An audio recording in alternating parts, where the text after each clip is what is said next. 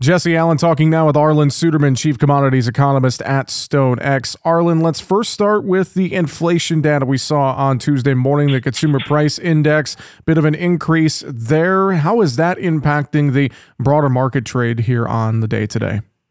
Well, the CPI data, which is inflation at the consumer level, basically showed the year on year inflation, the headline numbers continuing to trend down, although not as much as what the analysts had expected. But nonetheless, getting down to that, you know, closer to that 6% level, which is the lowest we've been since 2021. However, the month on month numbers, which reflect more short term trends, were up there around a half percent increase in inflation for the month. And that's getting up there around the levels that we saw when inflation was the biggest issue uh, and really hot uh, over the last couple of years. So, longer term picture is still trending down, but shorter term showing signs of starting to heat up once again. Uh, particularly in natural gas prices heating up, gasoline prices starting to heat up. Service sector is still hot outside of medical services. Um, we're still seeing overall shelter inflation in shelter still being very hot. So a lot of issues with inflation. The market didn't know how to digest that at first, and then it kind of settled in, and I think correctly so.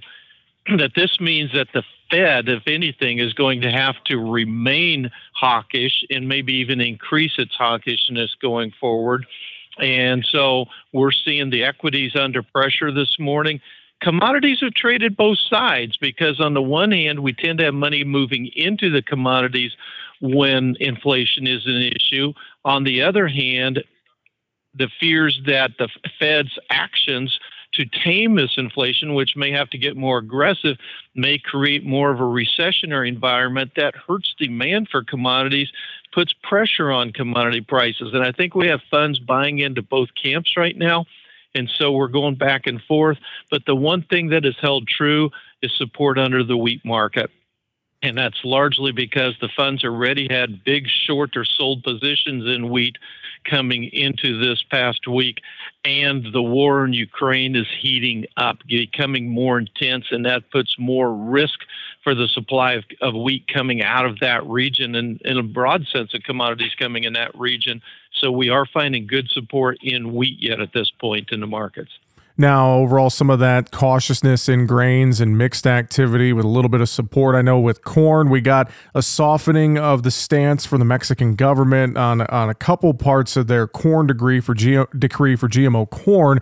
Doesn't necessarily feel like the corn market's really reacting one way or another to that news. What's your thoughts on on that news from the Mexican government?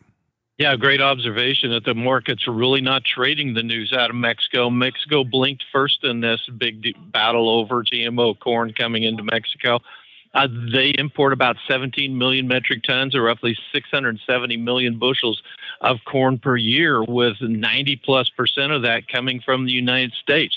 So it's a big deal, and their Mexican president is trying to make this a big issue. It's believed in, inside of Mexico that he's making it a, poli- a a political issue for getting reelected next year, but they simply cannot find cheap enough alternative supplies. Uh, and so that is a problem, and he seems to recognize that. So he has totally backed off of the deadline of 2024 for importing of corn that goes for feed usage.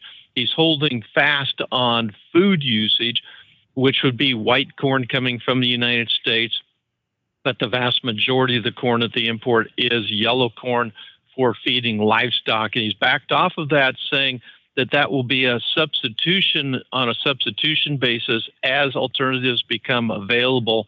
Uh, and so a much softer stance on the whole issue. But the market never really believed that he was going to be able to enforce this in the first place. That's why we're not seeing much reaction. And in the protein sector, cattle trade uh, is a little bit lower here at midday, while the hog market defers a little bit of uh, green on the screen there. That Feb contract is hanging close to the cash index as it's the final day for that contract. Any thoughts in proteins here today? Yeah, as we look at the hog market, it's taken such a beating, and we removed so much of the long position that, that funds held that, that allows a little bit of a bounce back. And we started seeing a little bit of a firming of the cash market. And so we've seen a little bit of money come back into this market, but it's still a fraction of where we were just a month ago or so. Um, but giving us a little bit of support today. When you look at the lean hog index at 74.64 today, that is what over $30 below where the June futures contract is trading right now. So a huge premium's already been priced into that market. On the cattle side, very different dynamics there where we've been seeing some tightening of supplies helping put in an early bottom we think to the to the product market there as supplies tighten up. Last week's uh, available product was down, what I think it was about 8%, to certainly more than 6%, uh, as we're reducing numbers and also reducing carcass weights. Uh, as we pull these cattle forward and had some weather events. But you can't go up every day. And we went up into new territory yesterday. We're seeing a little bit of a pullback and consolidation, so a little bit of red on the screen in the cattle market today. And that is market analysis with Arlan Suderman, chief commodities economist at StoneX. Coming up this afternoon, we'll talk with the agmarket.net team. This has been the Market Talk midday commentary for Tuesday, February 14th. I'm Jesse Allen reporting.